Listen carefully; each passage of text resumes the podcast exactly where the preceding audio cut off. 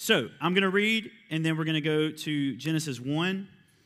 Uh, what I'm, I'm going to do a lot of summarizing of passages because we'd be here all day if I read everything. So um, y'all just hang with me. But I'm about to show you something that you've probably never seen, and it's going to be really cool. So here we go. I'm going to read some stuff I've been writing, and then we'll, we'll just jump right in. the Old Testament temple, or tabernacle, maybe we should say, uh, the Old Testament tabernacle was not just a place of worship. It was literally an overlapping place or unifying place between God's space and our space. This is all stuff I've taught, but just to kind of give you a little review. Uh, there was where God was enthroned between, we would say, maybe the dimensions, between heaven and earth. So, to be clear, it is not, just to remind you, it is not orthodox original Christianity to believe that our world and God's world are a great material distance apart. Just so everybody's on the same playing field. That's not a Christian original Christianity to not teach we're here God's 10 billion miles out in space in heaven. So, they are joined our space, God's space are joined or overlapping with the only difference or distinction being their function. Okay? So go back, if you've missed the past couple of weeks, go back, and all this will make sense if you go back and listen to those messages. So God created the world in Genesis 1 to be a cosmic temple, and we're about to study this a cosmic temple for He and humanity to rest together in forever. He didn't leave his space to create our space, he created us space within his space. Okay? So stick with me. He didn't leave his dwelling place, come create some random other place for us, and then go back to his dwelling place. He created a space for us to dwell within his dwelling place. You with me? Okay. So, the story of Genesis 1 is not the story of the material God created, though He also created the material.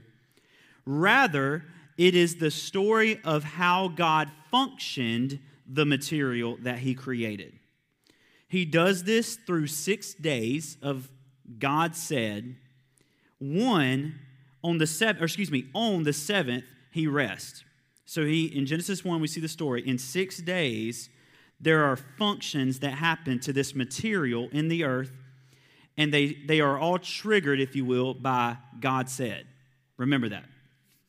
And then on the seventh day, he rests, Sabbath. The rest that it talks about is not like we typically see rest. We think of this, or rest, we think of rest, as God got tired, so he had to sit down for a minute, basically. That's how we kind of see God needing to rest. We think, God, man, God just spent six days just busting it, and whew, he needed to rest, right? That's not what this is talking about. Um, also, our view of rest in general is stopping work. You know what I mean? So if I say, "Hey, I'm going to take a day to rest," what I'm really what I'm going to say, how you're going to translate that is, I'm not going to work for a day. You know what I mean? In other words, we think that God functioned all this stuff in six days and then said, Whew, I'm tired, so you guys go do your thing. I'm getting out of here. It's kind of how we see, typically in the West, we see the day seven creation story. Genesis was written to the Israelites traditionally in the wilderness by Moses. So, traditionally, Moses wrote the book of Genesis. Some people dispute this today. Either way, traditionally, Moses wrote the book of Genesis, and he wrote this in the wilderness between when they leave Egypt and going into the promised land. With me? Awesome. If this is true, which I have no reason to doubt that it's true, that means that they would have just seen, the Israelites would have just seen all 10 plagues, water parting, a pillar of cloud and fire, among other amazing things like water pouring from a rock, manna appearing out of nowhere. They've seen all these amazing, miraculous things before receiving this book of Genesis. Okay? So they knew God existed. They knew that at that point. And they also knew that he was the only and creator God, and therefore would have zero need to have an account that was strictly to prove that God created everything. With me? Okay, and this is nothing out of the ordinary, so y'all just hang with me, okay? This is brand new, but y'all just y'all stick with it. So the Israelites would have had no need for an entire two chapters to tell them God created everything. They knew that. They just saw him part the Red Sea. What they did need, as a nation that was about to marry God and be his covenant people, is to understand why God functioned the cosmos like he did. They absolutely would have needed that. And that's what Genesis 1 and 2, that's where they come in. So after the fall, after the fall, creation could no longer be this wide open temple as it was in Genesis 1. And that's when the Lord calls them to build a physical temple laced with imagery of Eden. I'm about to show you this to point to a future hope that he would one day refunction the cosmos again. We call this new creation. Okay. So, what I want to do today is I want to draw a line from creation to the tabernacle, and then from the tabernacle to Jesus and us, and show you how basically Genesis 1 to Revelation 22 are all one line. Okay? So we're going to go through the whole Bible today in a very, very, very fast way. and here's why. Here's why. I'm not doing this just for the fun of it. This is fun for me. This, but this isn't why we're doing this. I'm doing this to show you how much God actually has new creation on his mind. This is why we're doing this. Okay, here we go. You ready? Notebooks out? All right, so Genesis, there are six God saids, and then there is day seven, Sabbath. You're about to see in Exodus, there are also six God saids, and then, well, I'll save that for then. Okay, don't want to get ahead of myself. So here we go. Genesis 1, Genesis 1, God functions the world for humans. That's what all of this is, is preparing for humans to live and reign and rest with God. All of this, okay? So in day, I'm gonna just summarize this. I'm not gonna actually read through this stuff because we're we gotta we got somewhere we're going. So day one, this is Genesis 1, 3 through 5. God creates a he creates light. The other translation is a period of light. Either way. He saw that it was good, and he separated light from darkness, and there was day and there was night. So, if you look at it from a functional terms or a purpose terms, day one, God really creates time. Day, night, day, night, day, night, day, night. Okay? Day and night. You can't literally separate light and dark. You know that? I mean, it's, it's not like it's just science, whatever. So literally, I can't take here's light and completely separate dark from it. The first issue is is that dark has no existence. Dark doesn't exist. Dark is simply an absence of light. But even if we shut off all the lights in this room, closed all the doors off, shut off everything out in the hall, there would still be a presence of light, even if it's so small you can't see it. So, what, what God is doing here is rather than literally, as we typically see Genesis 1 as a material, just straight up, literally um, kind of account, what God is doing is He's separating the period of day and the period of night. Because remember, He's creating functions for humans. Okay? Okay. So that's day one. Day two, Genesis 1 6 through 8, God creates a space between the waters King James, I think New King, King James also says this, but calls it a firmament. Such a weird word. In antiquity, in the Israelite days, they believed that the sky was actually solid. So they believe when you look up, you see a blue sky, there's a solid dome up in the sky, then they would have no reason to question that. Nobody had ever been out in space before. With me? So they believed it was a solid space. What God is creating in functionality right here on day two is He's creating A, space for people to live in, space between the waters, and then B, He's controlling precipitation that would later be needed for abundant growth. We might call this weather. Okay? So in day one, he creates time, he separates day and night. Day two, he creates space between the water for man and God. And in creating space, he also creates precipitation control for what would come in crop growth in uh, what you need to survive as far as water goes, etc. Okay, so that's day two. I'm blowing through these, and you'll see why in just a minute, so y'all just hang with me. Day three, Genesis 1 9 through 13, he creates land and vegetation. So now he creates a in, a, in a functionality type way, he creates a place for people to live and vegetation for people and animals to eat. So he creates, let's say, food. Day one, day and night time. Day two, space and weather. Day three, land and food. You see, all, all this is pointing to humans. You see this? All of this is needed for humans to live. Okay, day four through six, God transitions from instead of creating functions, now he fills those functions with functionaries. So those who would govern those functions. So day four, Genesis 1 14 through 19, he creates lights in the sky to separate day and night. You'll see how these start to connect with the other three days. Um, to mark seasons, days, and years, the sun and moon and stars governing the day and the night. What did he create on day one? day and night.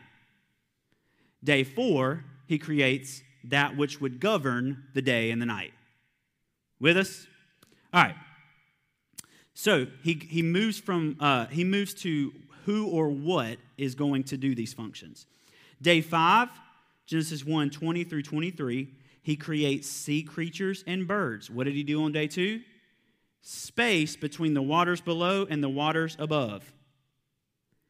Day five, he creates that which would govern the waters and that which would govern the sky. It's really cool. Day six, here we go. Genesis 1 24 through 31, he creates animals and humans, that which would govern the land and vegetation.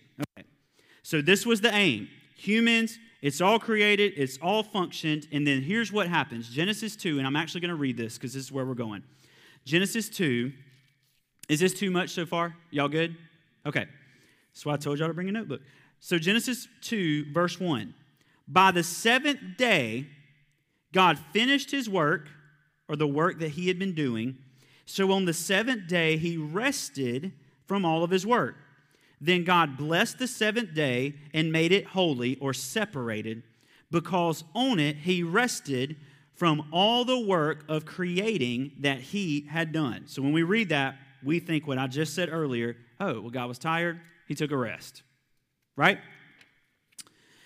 Sabbath rest in ancient Eastern literature that we have history of, in ancient, ancient Eastern literature, a god, a deity, was considered present within their particular false temples when they rested. So, in the Eastern mind receiving this, the Israelites, there is no hesitation when they read this that they would have been reading a temple text. No hesitation. And that day seven was the most important day.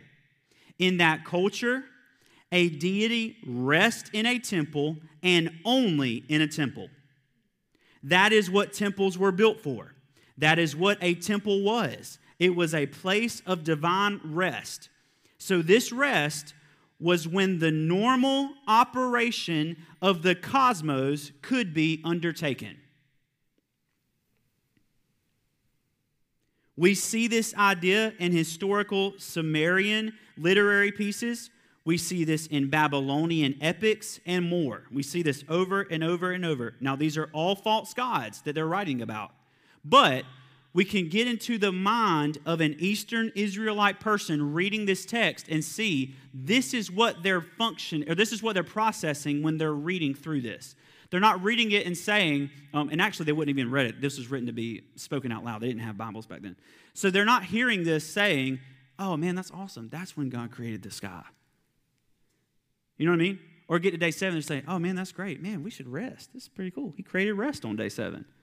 No, when they're re- they get to day seven, and in their mind it hits them, God has been building a cosmic temple that on day seven, he takes the controls of and says, Now go.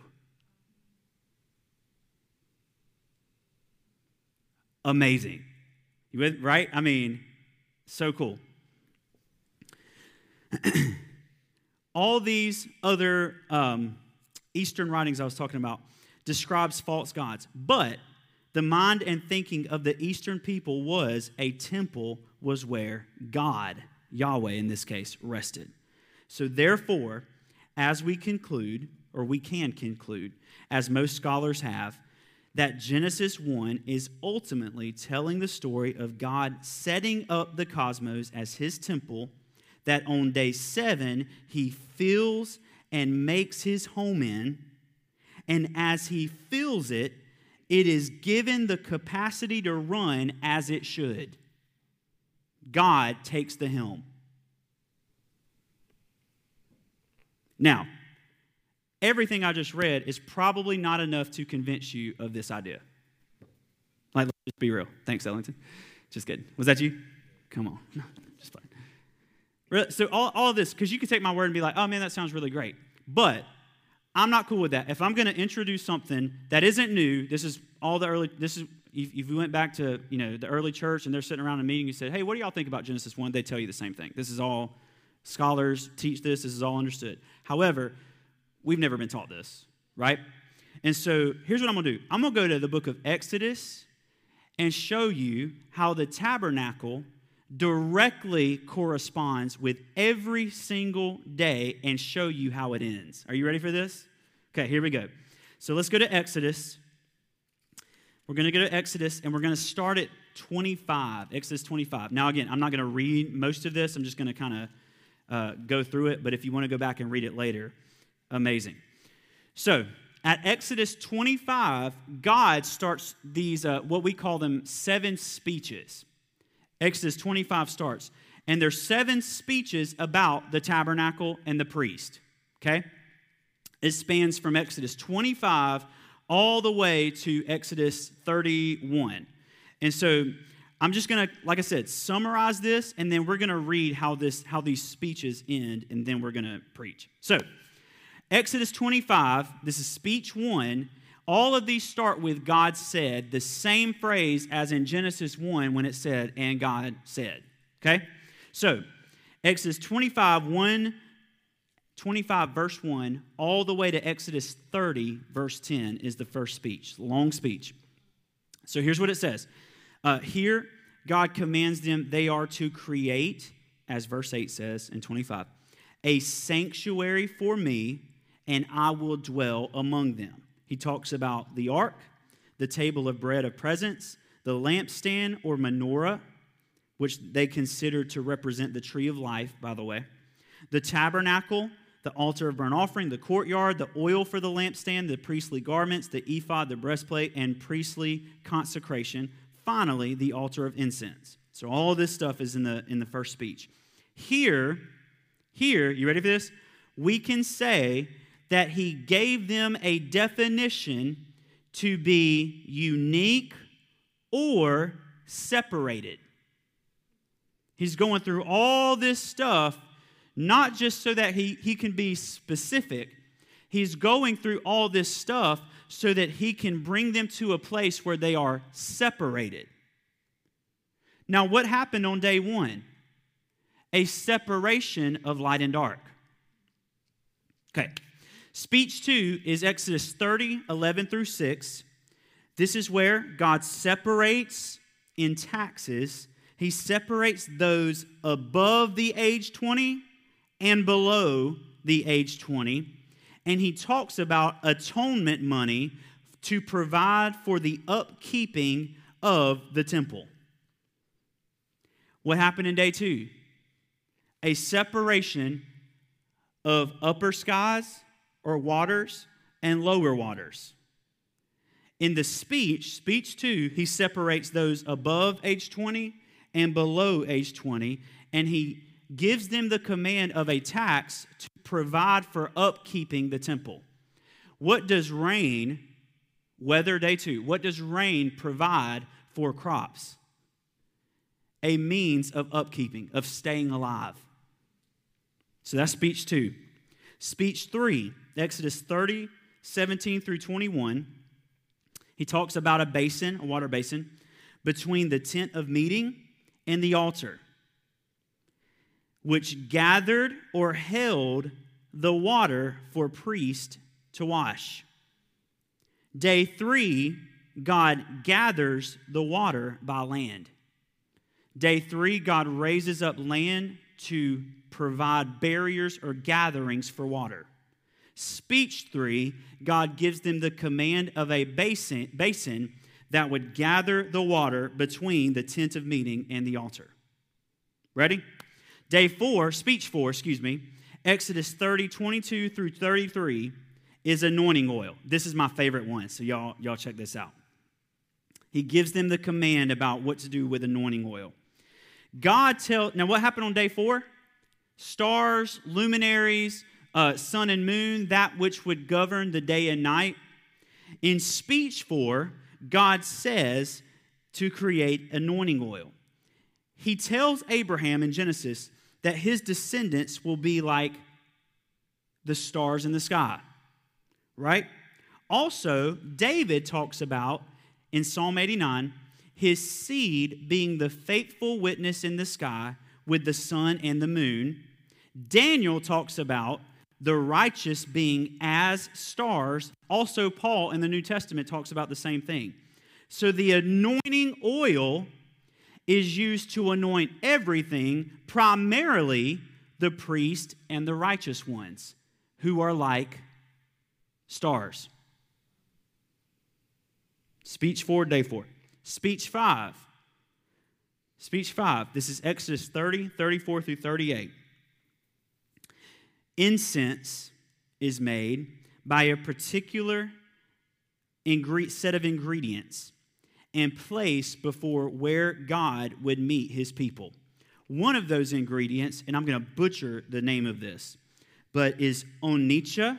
It's one of the ingredients that's listed there in Exodus 30. And onycha is made by grinding a marine mollusk into powder. It was one of the main ingredients in this incense. Well, what happens on day five? God fills the seas with sea creatures. Here we go. Speech six. Exodus 31. Now, this is all stuff that scholars have taught for years, so I'm just kind of regurgitating some of this stuff, but y'all just hang with me. Exodus 31, 1 through 11. Bezalel and oh- Oholiab. Very interesting names. These two men are chosen as craftsmen or artisans. This is the first time in Scripture that it is said someone is filled with the Spirit. First time in Scripture. And here they are filled with the Spirit for the creative task of an artisan. These two men, speech six. What happened on day six? Man. Now, check this out. In Proverbs 3, the same terminology about an artisan is used referring to God creating. When he tells man to be fruitful and multiply, what he's actually doing is he's giving them the command to be the artisans in his creation. And in speech six, God raises up two men and assistants filled with Spirit for the creative task of being an artisan. Also, just real quick, when it talks about filled with the Spirit, this is the first time that we see this language in Scripture filled with the Spirit, this terminology. But when God raises up Adam, now remember, spirit, the other translation is wind, the other translation is breath. So when God raises up Adam on day six, what does he do to bring Adam to life? Breathes. And Adam comes to life. Okay? So, y'all see these connections, right? And we're talking about the tabernacle. Let me read the speech that is in Exodus 30, 12 through 18, and then I'll stop teaching so much. This is the last one, the seventh speech. Check this out. Not going to believe this. Then the Lord said to Moses, Say to the Israelites, You must observe my Sabbaths. This will be a sign between you and your generations, or you, me and you, for the generations to come, so that you may know that I am the Lord who makes you holy. Remember the Sabbath day and keep it okay, holy. Observe the Sabbath because it is holy to you. Anyone who desecrates it must be put to death. Those who do any work on that day must be cut off from their people. For six days, work is to be done, but on the seventh day, it is a Sabbath rest holy to the Lord. Whoever does any work on the Sabbath day is to be put to death. The Israelites are to observe the Sabbath, celebrating it for generations to come as a lasting covenant. It will be a sign between me and the Israelites forever. For in six days God made the heavens and the earth, but on the seventh day he rested and was refreshed. When the Lord finished speaking to Moses on Mount Sinai, he gave him the two tablets of the covenant law, the tablets of stone inscribed by the finger of God. So, speech seven. So, do you, so you see how all this is connected, okay? So, why is this so important? I think maybe that's probably what you're asking. Like, who cares? I mean, this is great, but like, that's great. Let me just just throw in a couple more things, and then I'm gonna tell you why it all makes sense. Number one, in the Holy of Holies, in the Holy of Holies, there were the Ten Commandments, there was Aaron's budding rod, and then there was the uh, manna. Okay? The Ten Commandments, Israelites or Jews referred to that as, as wisdom. The Ten Commandments, wisdom. Proverbs 3:18 says, "Wisdom is a tree of life." So in the Holy of Holies, there was a representation of a tree of life the Ten Commandments. Does anybody know? This is just a question. Throw it out here. Does anybody know what was on, Matt, you know this, so don't scream this out. What was on the veil that separated the Holy of Holies and the rest of the tabernacle? Remember, what was in the Holy of Holies? The Ten Commandments called a tree of life. So, what does anybody know what was on the veil leading into the Holy of Holies? What'd you say? Did you say something? Oh, I thought you said something. Matt, you know. Let me say this. When Adam and Eve sin and they're kicked out of the garden, God's, God sets something in place to guard the tree of life, right? So what are they? Seraphim. So he has seraphim blocking the tree of life. On the veil leading into the Holy of Holies, guess what we find? Seraphim. I mean, you, you see this? This, I mean, it's so cool, okay? So when the Israelites, here we go. When the Israelites leave exile, this is getting into Ezra. This is where I'm going to start tying it all together. When the Israelites leave exile, they go to build the temple back, of which is later described by the prophets later on in the, New, in the Old Testament as hopelessly corrupt. But later on, the prophets point back to this temple that Ezra and Nehemiah and the crew start rebuilding, and they call that temple hopelessly corrupt. We see this language in Malachi when he said, I wish you wouldn't show up and do all this stuff because you've robbed me. So, why is it calling it that? Why are they looking at this new rebuilt temple and saying that thing was doomed to fail from the beginning? They're saying this because, and I've just used Ezra for the past two weeks, and now I'm about to go back and kind of demolish Ezra, but that's okay. Not really. They didn't understand. They did a great job. They come out and they're, they're given this command to rebuild a temple. what was the original tabernacle that I just read you about in Exodus? What was the purpose of that tabernacle? The purpose of that tabernacle was to be a signpost, not that God would dwell in a house forever. It was supposed to be a signpost that what he had on his mind was actually getting back to the cosmic temple he created.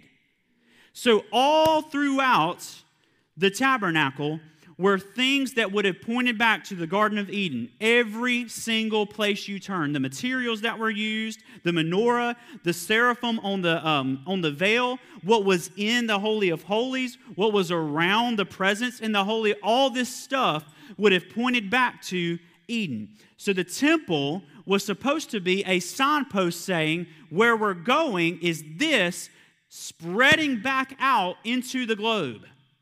Not, I'm taking what was in the globe and shoving it into a room forever. I'm only shoving it in a room to remind you that my goal is to get what's in the room back out into the globe. So when God is pointing at a new temple that needed to be rebuilt, he was not talking about a physical house. He was talking about new creation. So Ezra and the boys come back and they start rebuilding this temple. I say the boys because the boys are the ones that build the, the temple over there. But anyway, anyway, anyway. All right. That's a super inside thing, so that's okay. Um, they go back and start rebuilding this thing. And I've said this the past couple of weeks. Guess what? We never see the rest of the, New, the Old Testament God filling that temple again. We see in Ezekiel, we see this vision of God leading the original temple that Solomon built we never see language once the Ezra Nehemiah temple is rebuilt of God refilling that temple. You know why? Because he wasn't going to refill that temple, he was going to refill the cosmos. How was he going to do it? John 1:14. This is the first time we see this, just to review, and then I'm going to jump ahead. John 1:14, the word was made flesh and set up his tent among us. Okay?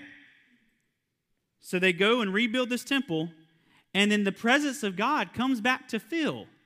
But it don't show up in the temple, it shows up in a manger. And the word was made flesh to tabernacle with us and among us. Why? Because Jesus came back to finish the job of the cosmos being brought back into its cosmic temple where God and man dwell and reign forever. This is nothing new. This is just your Bible. I'm just summarizing stuff, okay? Might sound new, it's not.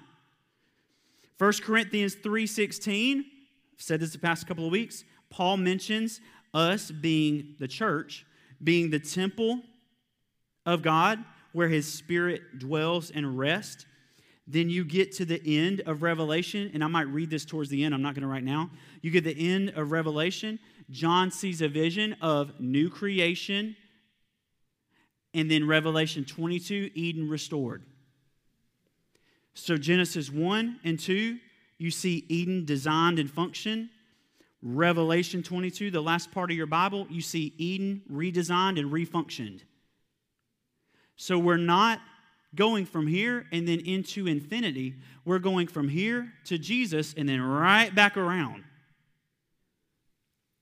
And this is huge because if we're going to be a people, and why am I teaching this? I'm teaching this because we live in a day and age where all we want to do is keep going this way, refusing to look back at where Yahweh is actually taking us. This is why it is dangerous for us to teach that heaven's the end. Heaven's a great place, it ain't the end. John said, Behold, I saw a new heaven and a new earth.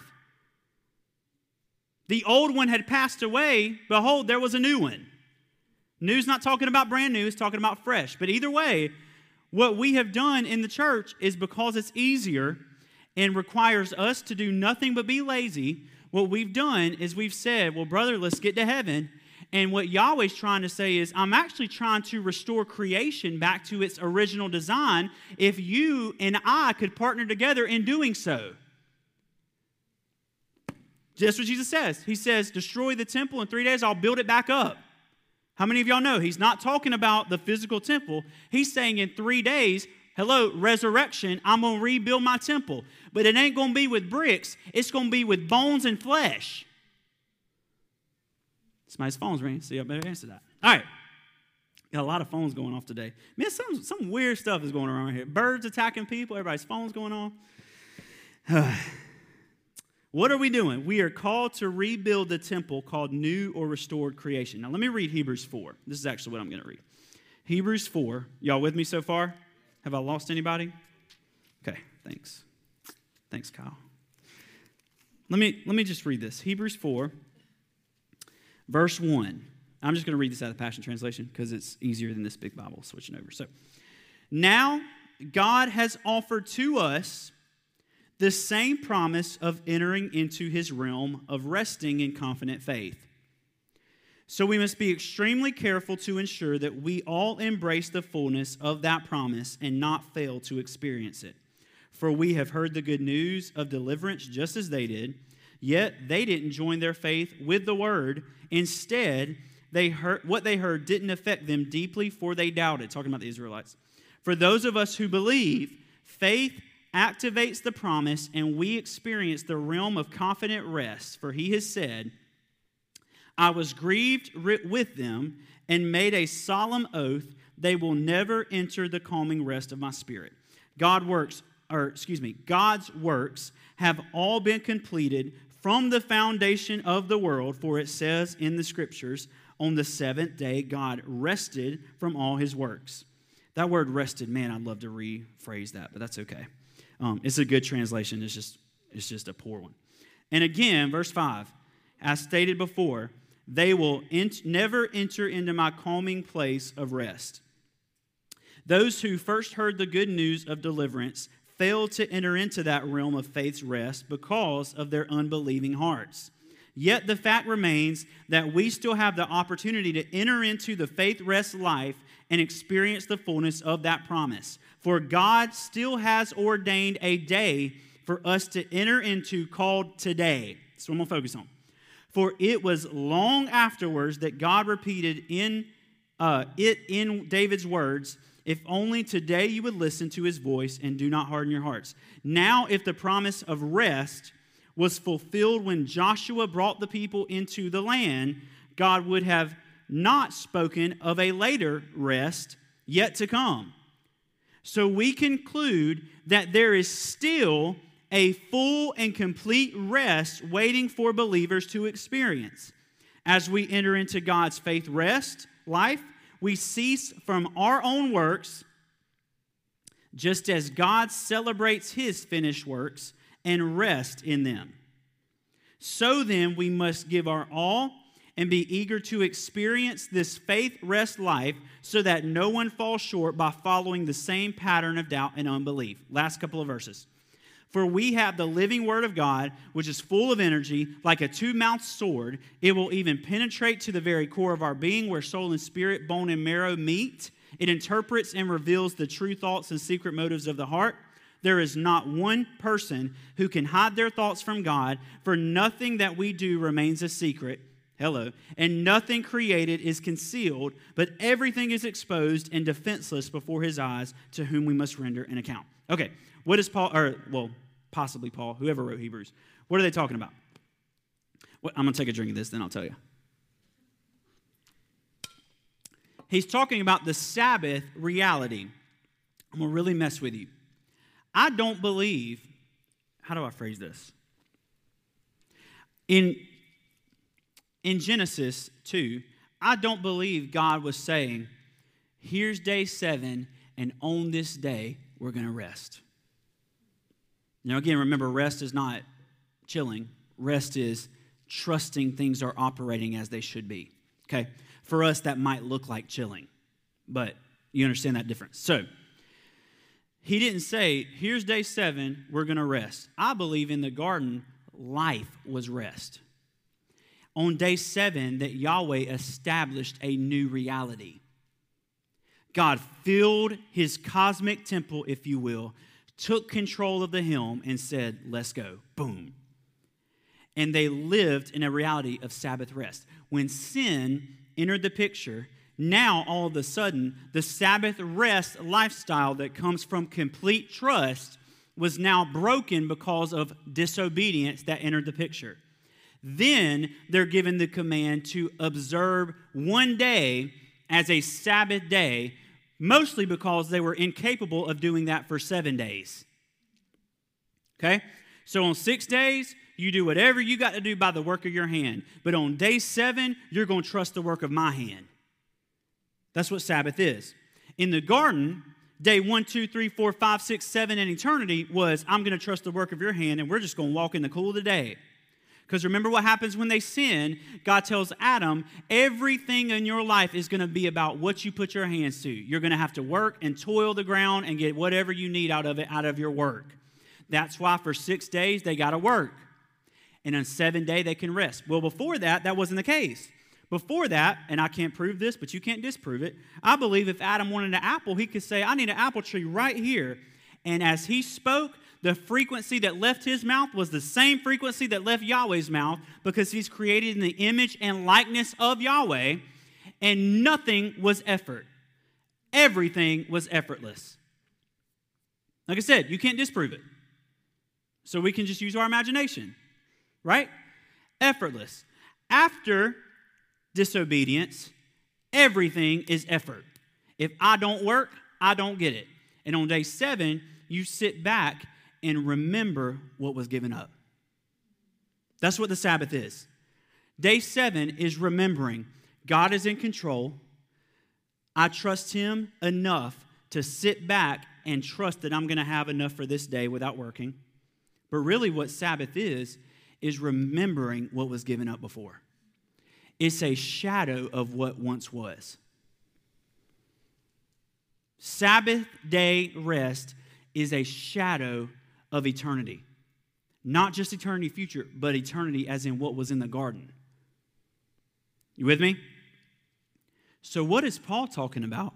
And I'm, I'm just saying, whoever wrote Hebrews, what are they talking about when it says, uh, For God has still ordained a day for us to enter into called today? As he's talking about the promise of rest. What is he saying? He's saying, on the other side of the cross, we've started making our way back to what it was like before disobedience ever entered the picture. How are we doing that? I taught this last week. How are we doing that?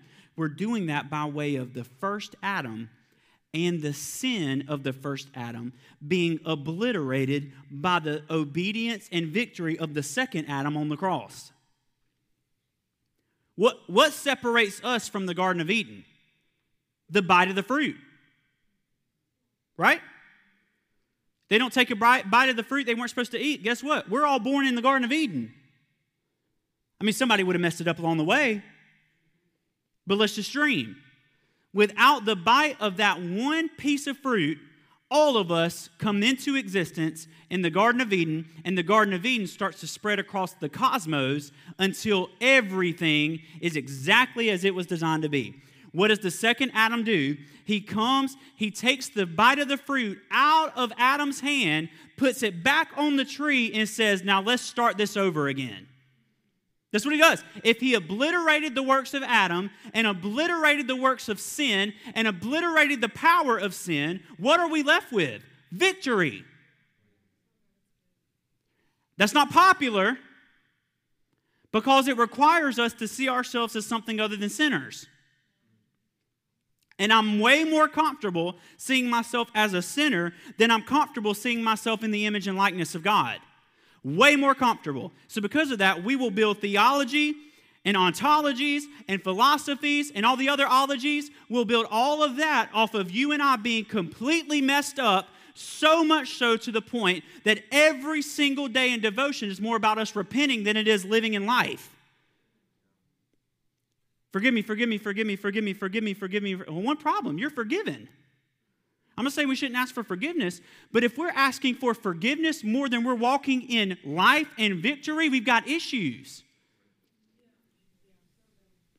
Well, you're saying we shouldn't pray for forgiveness? No, I'm saying we should live a life so free of a consciousness of sin that we don't have a clue. Woo! I feel this. Okay, see? I told y'all the last half I was going to preach. I, you know, I was, I was having a conversation with a pastor this week, and we were talking about some of this stuff that he had never heard before. And I was like, you know, I just, what, what, what hurts me as I'm writing through all this stuff is the thought that the more life that you find in the work of Jesus, the more people start to kick back against it.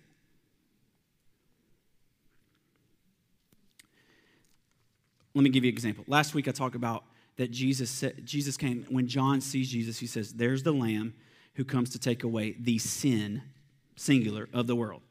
Now back when it was sins easy. That's, that's easy for us to build theology on because that means you're going to constantly be sinning and he's going to constantly be forgiving, which is right, you know? But if it's sin, as I said, he came to do something way more than just give you an escape every time you mess up.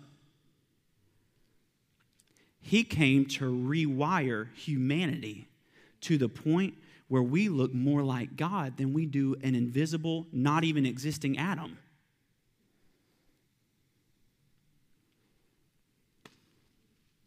Here's how I know this is that if an unbeliever, an unbeliever, goes out and murders somebody tomorrow, are they going to feel great about it? Absolutely not. Why? They're not a believer. Why? Because something in them says, This isn't who I am. You see, you see what I'm saying? That doesn't mean they're saved yet.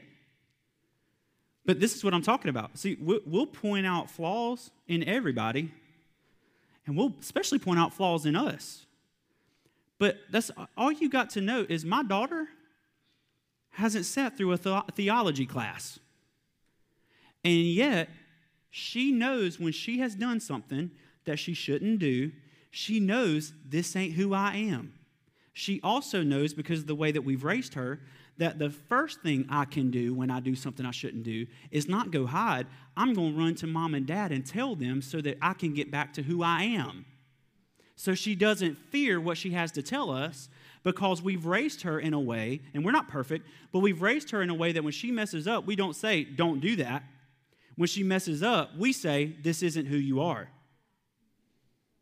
So we've created a lifestyle back and forth that when disobedience enters the picture, she doesn't question her identity. Instead, she takes the disobedience to mom and dad and says, Here you go. That's repentance. Repentance is not, let me beat myself up for a few hours so I'll feel better about myself. Repentance is, this isn't who I am, so here you go. You need to take this. Jesus came so that he could be the one to take the weight of all sin. We teach this every Easter. He took the sin of past, present, and future. We teach that, yet we have no clue what we're talking about. If he took the sins of past, present, and future, every time you sin, that's your job to take that sin and hand it to the one that purchased it. It's his. It's not yours, it's his. So you take that in repentance and you say, This isn't who I am. Here you go, cross of Jesus. And then I'm going to keep living as who I really am, which is son and daughter. That's forgiveness. It's not forgiveness if you're still holding it after you ask for forgiveness. You haven't been forgiven. You see what I'm saying?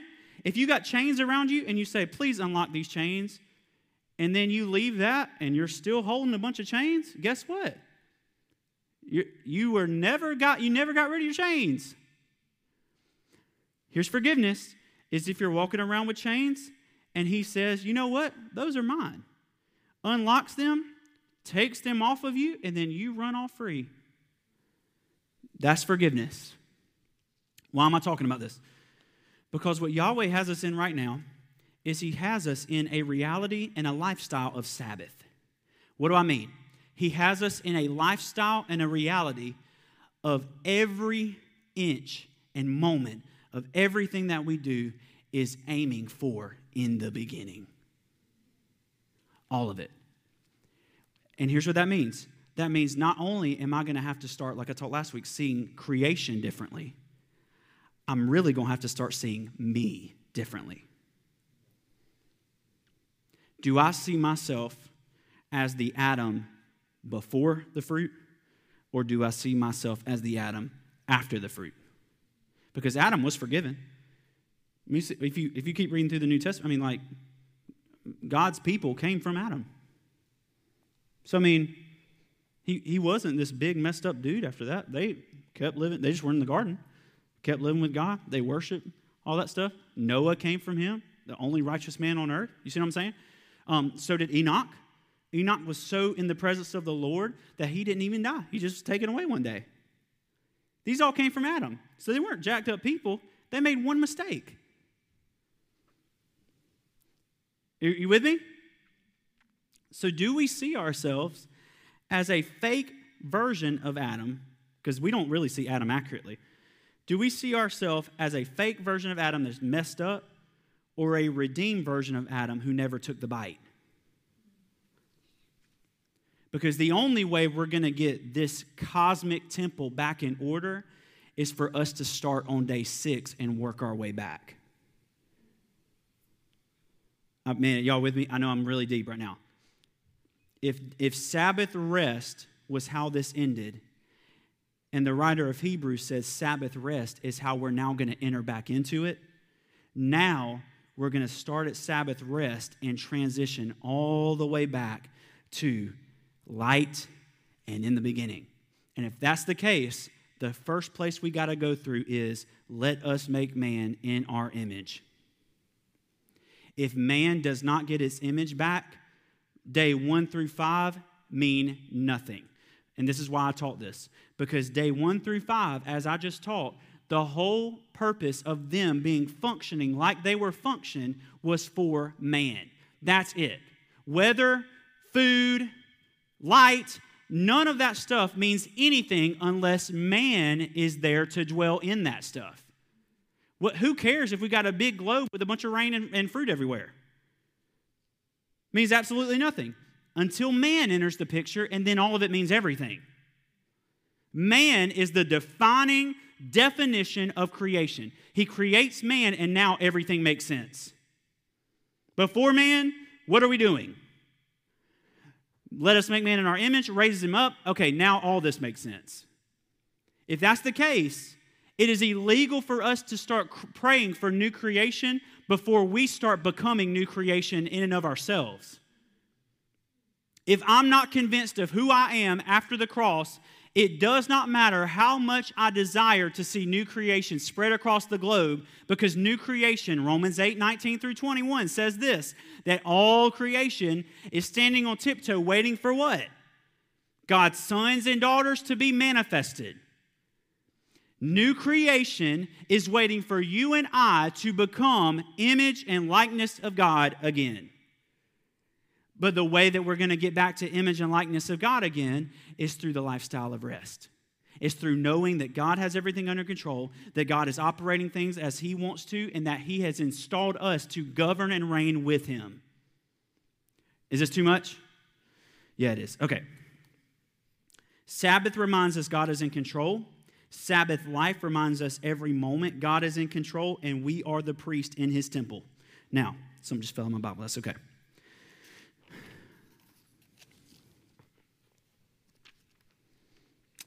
I feel the Lord just shifting us a little bit.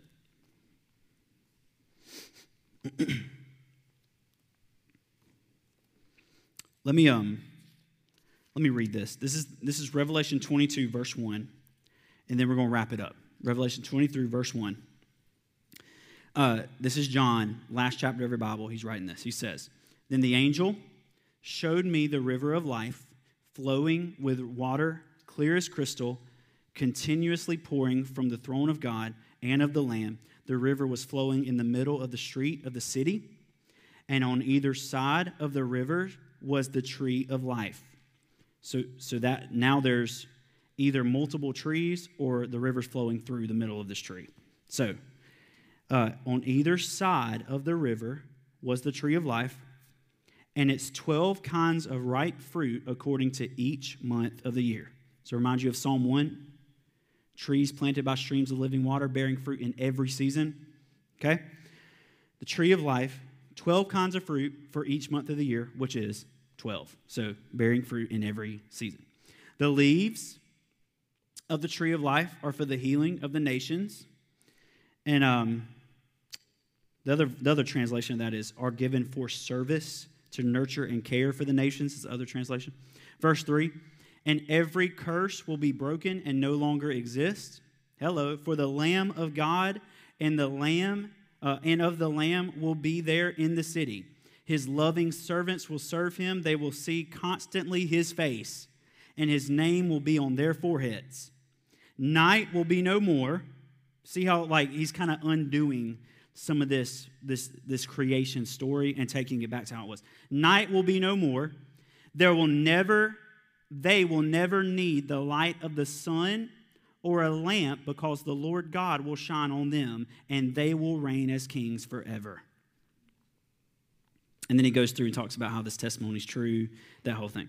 So this is how it ends. This, just, that's the end. The end, period, is over. We,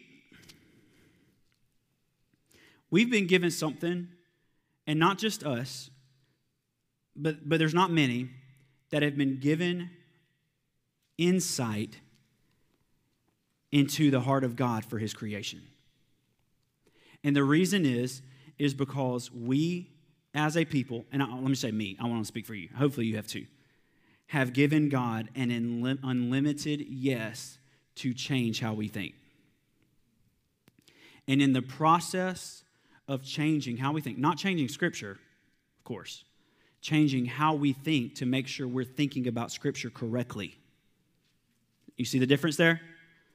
Because everything I just read you, I, I, mean, Lord, I would argue we read more verses in services than any other church in a year combined.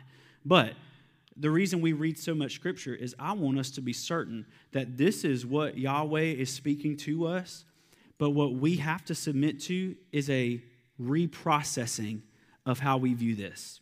What do I mean by that? I mean, as He's making His tabernacle among us, as He's making us His temple and His dwelling place, as He's aiming for Eden restored, as He's aiming for new creation, we don't have to ask the question, evil's getting bad, so when is the Lord coming back? We don't have to ask the question, when is the rapture going to take place? We don't have to ask the I mean you can if you want to, but we don't have to ask the question of why things are getting so awful. What we do have to ask the question is why are we doing absolutely nothing? That's the question we need to be asking. Like, why, why are we the ones in the creation given the first fruit and the first taste of new creation by our identity being rewired and doing absolutely nothing? In fact, doing the opposite of nothing, which is letting everything go to you know where while we sit back and look forward to the joy of heaven.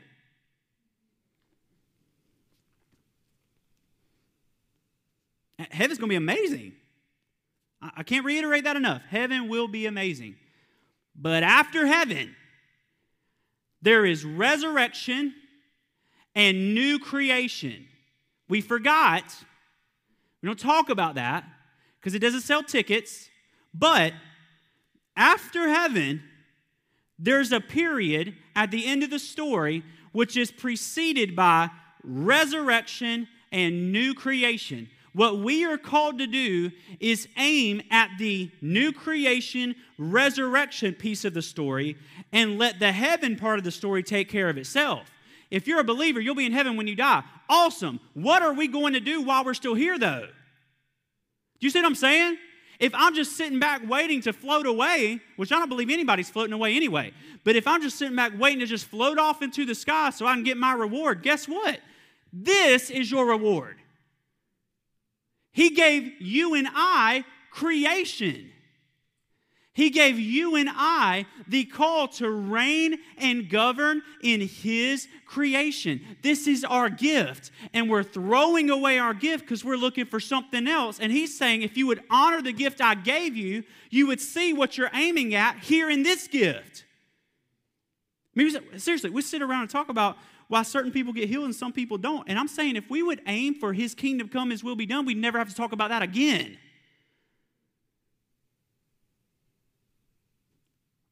Right? Amen. I'll amen myself.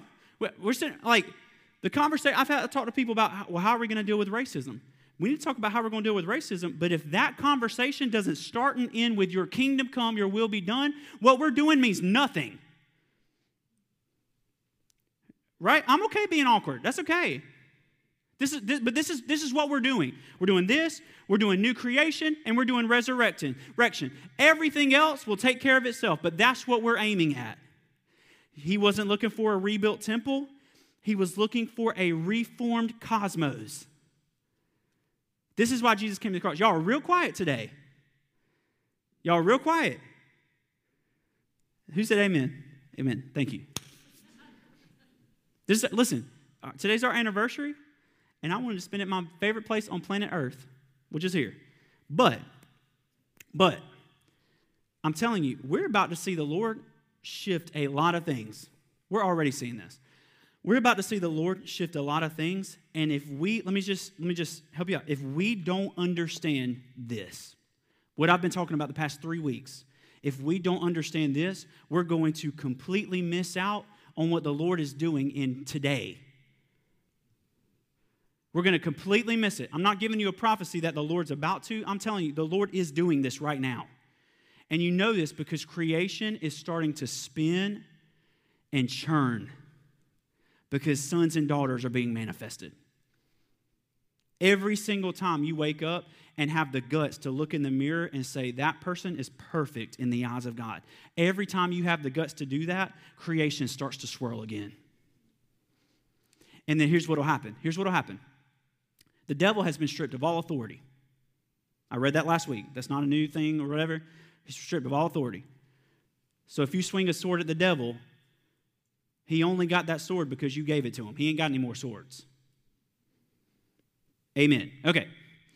Lord, you start you start messing with the devil and people get quiet. So, because uh, y'all so used to swinging swords at the devil, you think it's wrong. But um, we will start just like just beating up the devil, beating him up, beating him up. We've been watching Kung Fu Panda lately, so just you know, we'll just be, be beating up the devil. And while we're doing that, we'll taste a little bit of victory and a little bit of new creation and a little bit of new identity, and we'll start to walk free. And then all of a sudden, you'll hear the sword come back out. And you'll turn around and we'll get right back to it. Here's how this looks like you'll start seeing freedom, you'll start walking in it, and all of a sudden you'll see somebody post on Facebook about something that you don't agree with. And then what do you do? Right? You'll, you'll post, you'll post a, uh, a selfie. I don't think I've ever posted a selfie. I take that back. I have to post a picture of me and my daughter. Um, but you'll post a selfie. You won't get enough likes, and what you you'll go back and delete that picture. Right? Why? Why? Because in that moment, your worth was in how many people think that is a good picture. Now, we don't think about this we don't, we don't ever have a conversation about this. This is reality, though. So I'm not talking about this big spiritual warfare stuff. I'm talking about little stuff, little foxes that none of us ever even see as foxes. I'm talking about when you're living in freedom and all of a sudden somebody will say something to you. I do this that makes me chase 1,400 rabbit trails of things that do not exist and then end up in the place where I'm questioning my calling, questioning my anointing, questioning my identity, and questioning everything else over something that does not exist. I do this. Not as much anymore, but still sometimes. I do this. And what Yahweh is calling us to the place is to be so secure in who we are that nothing shakes us. And the only way we can get to that is to go straight through this. Here's the issue when you go through this, one thing does not get on the other side of that, and that is any piece of the old Adam when you walk through the cross, Adam cannot walk through that cross because of what Jesus did. So if you're going to walk through the cross, if you're going to die to self, if you're going to live as Christ and die as gain and that whole nine yards, I think you should do that. But if you're going to do that, you better do it right. Dying to self does not mean I'm going to go take a risk. I might include it. Dying to self means you start to see yourself as who you are. That's what dying to self means. That's what healing means. I mean, this is a conversation we've been having because, like, when we first started this church, we used to do this, which is awesome. Is totally obedient. We used to go out and pray for every single sick person we found. One problem. I start looking back and I say, you know what? We ain't seen one of them saved. Right? Am I right? I mean, we have this conversation all the time. That used to go. Um, this is. I'm telling on me. I'm telling on me that we used to go back and pray for people left and right, and we still do this, but we do it differently. But left and right for healing and healing and healing and healing and healing and healing. And I look back and I'm like, you know what? None of them were born again. I didn't tell them about Jesus. I told them their back would be healed, which is amazing as long as you make sure you don't leave that encounter without telling them about Jesus. Why? Because we have so shifted the aim from new creation that we start aiming at abracadabra and anything else that will get people into heaven that we forget. We're actually called to bring heaven here and that's not going to start with somebody's arm going out. It's going to start with somebody's world being rewired and then their arm going out. People are going to be mad about that. That's fine. But uh, you know what i'm saying? Like we are i'm aiming at his kingdom come. I'm aiming at his kingdom come. So here's what now walk down the street here's what it looks like. Hey man how you doing? Great how are you doing? Awesome. Do you know that you are a son of the living god in his image? Uh i've gone to church. No no no i'm not talking about going to church. You know what i'm saying? Right?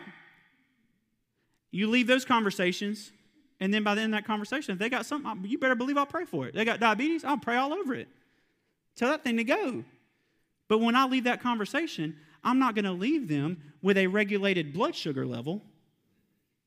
I'm going to leave them with a new identity which cultivates a regulated blood sugar level. I'm about to throw this pin. Do you see me? Do you see what I'm doing? But the churches I grew up in, the charismatic churches, all we cared about was the abracadabra and the flashy. If somebody threw their crutches down and started sprinting around the room, we lost our ever loving mind. One problem half the people in the room were sleeping with the other half the people in the room that none of them were their spouse. Who cares if everybody's leg is growing out and no one knows who they are. I'm saying this funny, that some of that's reality, but y'all know what I'm saying. And this is where we're aiming. The Lord has allowed us to shift our aim slightly. We were aiming at sickness, we were aiming at getting words, we were aiming at all this other stuff, and He starts to shift us through a year of 2020 where all that stuff was laid down and says, if you'll just aim at me, I'll give you that as your inheritance. C.S. Lewis says, aim at heaven, and I would, I would maybe edit his a little bit, aim at new creation, which includes heaven, and you get earth thrown in. Aim at earth, you get neither. So I've been writing a book, it's done. I just got to figure out what to do with it now. But, and when I wrote this, let me say it like this. You, you aim, aim at aim at doing something amazing, abracadabra for somebody, getting a word. Aim at that for somebody, guess what? You'll probably get neither. But if you'll aim at Jesus, what you'll get at aiming at Jesus will make what you could have manufactured on your own look like nothing. Because I used to do it. I, in the Pentecostal, I used to walk around and be like, man, I'm going to look like the biggest lost person if I don't get 12 words for these people. And so I'm walking up to people. This is my, my childhood. I'm walking up to people saying, hey, man, brother, you got, you got stomach pain? No. All right, have a nice day. you know, walking away.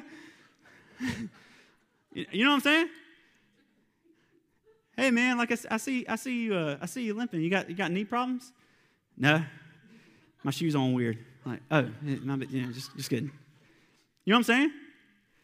That, aim at that. That's, that's great. You want to aim at that? You can do that all day long, and you're going to be burned out. You're going to be burned out. You're going to start doing ministry that burns you out. You're going to start creating families that don't have a clue who you are because you're spending so much time burning out trying to get results that you don't know who your family is. Instead, here's what I'm going to do one thing I ask, and this shall I seek to dwell in the house of the Lord forever and gaze upon the beauty of your countenance.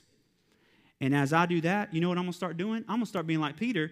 And when I'm walking to spend face to face communion with the Lord, my shadow, my effervescence is flowing off of my life and doing things I never could have done when I was striking people with my hand. This is what no eye has seen, no ear has heard. Listen, I believe in laying on of hands. What I believe in more is us being so secure in our identity that when we said, God said.